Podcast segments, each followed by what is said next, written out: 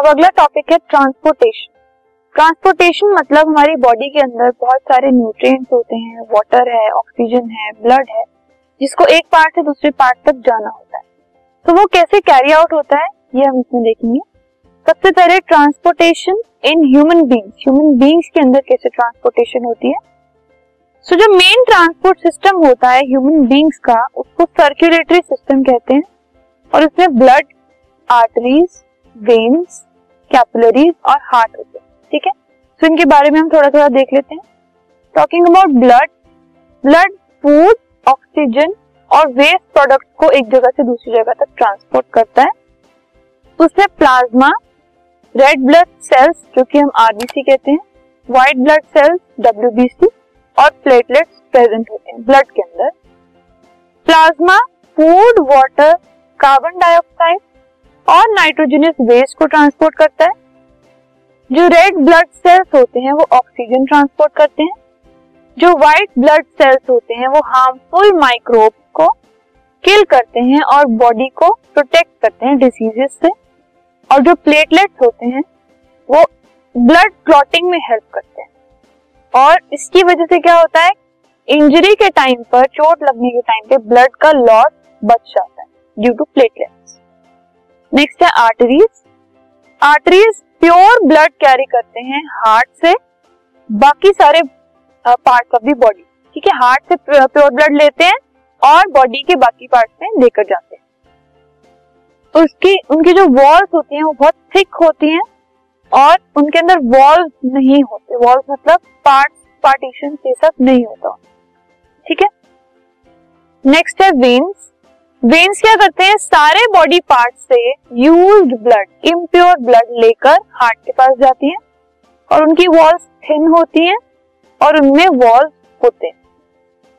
Capillaries capillaries बहुत ही narrow पतली ब्लड वेसल्स होती हैं जो कि आर्टरीज और वेन्स को कनेक्ट करती हैं। इनमें फ़ूड का वाटर का ऑक्सीजन का कार्बन डाइऑक्साइड का एक्सचेंज होता है। ठीक है? कैसे? ब्लड और सेल्स के बीच में।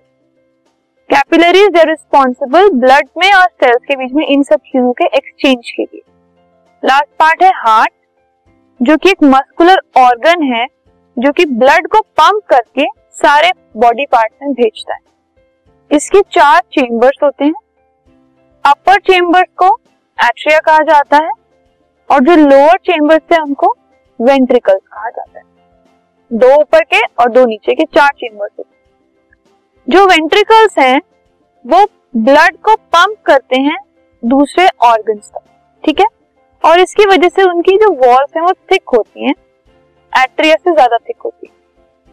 जो लेफ़्ट और राइट चेम्बर होता है, उनको सेपरेट करता है सेप्टम उनको सेपरेटिंग यूनिट क्या है? सेप्टम और इससे क्या होता है? ऑक्सीजनेटेड ब्लड और डीऑक्सीजनेटेड ब्लड मिक्स नहीं होता। क्या मिक्सिंग से बचाता है। जो एट्रिया और वेंट्रिकल्स हैं, उनमें भी वॉल्व होते हैं। इससे क्या होता है? जो ब्लड है, वो वापस नहीं जाता मतलब बैकवर्ड नहीं जाता। उसकी जो डायरेक्शन है, वो उसी डायरेक्शन में फ्लो करता है। This is the cross section of a heart internal structure of heart अब इसके अंदर आप देख रहे हैं four chamber one two three four ठीक है?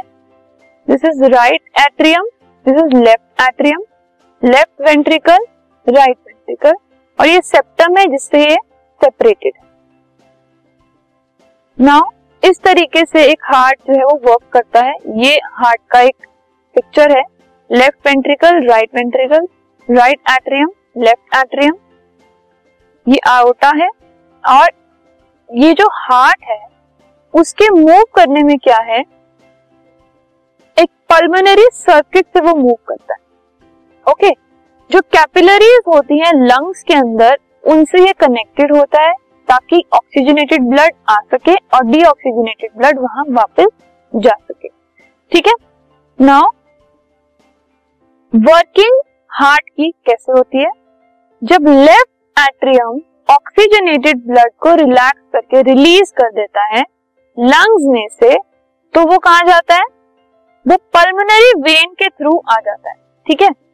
जो पल्मोनरी वेन होती है हार्ट में, जो लेफ़्ट एट्रियम है, वो रिलीज़ करता है ऑक्सीजनेटेड ब्लड को और लंग्स में से वो रिलीज़ करता है फ्रॉम पल्मोनरी में ठीक है? रिलैक्स करता है। जब वो कॉन्ट्रैक्ट करता है एट्रियम जब रिलैक्स करता है तो जो ऑक्सीजनेटेड ब्लड है, वो उसके अंदर आ जाता है। जब वो कॉन्ट्रैक्ट करता है तो लेफ़्ट वेंट्रिकल जो है वो एक्सपैंड कर देता है। I explain it again left atrium जब रिलैक्स करता है तो लंग्स में से ऑक्सीजनेटेड ब्लड जो है वो उसके अंदर आ जाता है। और जब वो कॉन्ट्रैक्ट करता है तो लेफ़्ट वेंट्रिकल एक्सपैंड कर देता है। और ब्लड वापस उसके अंदर आ जाता है। ठीक है? अब जो लेफ़्ट वेंट्रिकल है, जब वो कॉन्ट्रैक्ट करता है तो ऑक्सीजनेटेड जो ब्लड है वो आउटा के थ्रू पंप होके सारे बॉडी पार्ट में चला जाता है। ठीक है? जब सारे बॉडी पार्ट में सर्कुलेशन हो गई तो जो डीऑक्सीजनेटेड ब्लड है, जो खराब इम्प्योर ब्लड है, वो राइट एट्रियम में आ जाता है वेना कावा के थ्रू और जो राइट एट्रियम है, जब वो कॉन्ट्रैक्ट करता है तो राइट वेंट्रिकल एक्सपैंड हो जाता है और ब्लड उसके अंदर आ जाता है। ठीक है? अब जो राइट वेंट्रिकल है, जब वो कॉन्ट्रैक्ट कर रहा है तो blood is pumped to the lung through pulmonary artery artery pulmonary artery के थ्रू लंग्स में चला जाता है ब्लड और लंग्स के अंदर जो कार्बन डाइऑक्साइड है, वो रिमूव हो जाती है और ऑक्सीजन अब्सॉर्ब हो जाती है. और जो ऑक्सीजनेटेड ब्लड है, वो फिर से लेफ़्ट एट्रियम में आ जाता है और यही प्रोसेस बार बार रिपीट होती रहती है. ठीक है? Since the blood flow through heart twice in one cycle एक साइकिल में वो दो बार जाता है ब्लड हार्ट में. That is why it is called double circulation lymph एक और पोर्शन है. सर्कुलेटरी सिस्टम का एक कलरलेस फ्लूइड होता है लिम्फ जो कि इंटरसेलुलर स्पेसेस सेल्स के बीच के जो स्पेसेस होते हैं, उसमें प्रेजेंट होता है. और ये प्लाज्मा से बनता है which escape from the capillary capillary से जो प्लाज्मा निकल जाता है, उससे लिम्फ क्रिएट हो जाता है. Lymph drains into lymphatic capillary lymphatic capillaries में चला जाता है, निकलता है, जिससे लिम्फ वेसल्स बनती हैं और इनको ज्वाइन करके लार्ज वेन्स बन जाती हैं। लिम्फ से डाइजेस्ट हो गए फैट्स ट्रांसपोर्ट होते हैं और एक्सेस फ्लूइड जो है वो ड्रेन हो जाते हैं इंटरसेल्युलर स्पेसेस में से ब्लड में वापस। इसमें लिम्फोसाइट्स होते हैं, जिनसे जर्म किल हो जाते हैं और बॉडी प्रोटेक्टेड रहती है।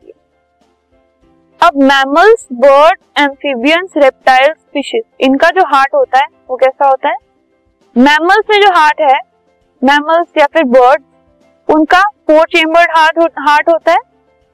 राइट और लेफ़्ट साइड जो हार्ट की होती है, वो सेप्टम से सेपरेटेड होती है। इससे ऑक्सीजनेटेड डीऑक्सीजनेटेड ब्लड मिक्स नहीं होता और ऑक्सीजन की अच्छी सप्लाई हो जाती है। ये ज़रूरी है क्योंकि उनको ज़्यादा एनर्जी चाहिए होती है अपना बॉडी टेम्परेचर मेंटेन करने के लिए। एम्फीबियंस और रेप्टाइल्स का जो हार्ट है, उसमें थ्री चेम्बर्स होते हैं और इसमें कुछ कुछ ऑक्सीजनेटेड डीऑक्सीजनेटेड ब्लड मिक्स हो जाता है क्योंकि इनको ज़्यादा एनर्जी की ज़रूरत नहीं होती बॉडी टेम्परेचर मेंटेन करने के लिए। उनका बॉडी टेम्परेचर सेम रहता है जैसे कि सराउंडिंग्स का है। जो फिशेज में हार्ट होता है, उसमें सिर्फ़ दो चेम्बर्स होते हैं और उसमें ब्लड जो है ऑक्सीजनेटेड होता है गिल्स के अंदर, ठीक है? This is gill capillary lung capillary and lung capillary इस तरीके से होती है फिशेस की। Now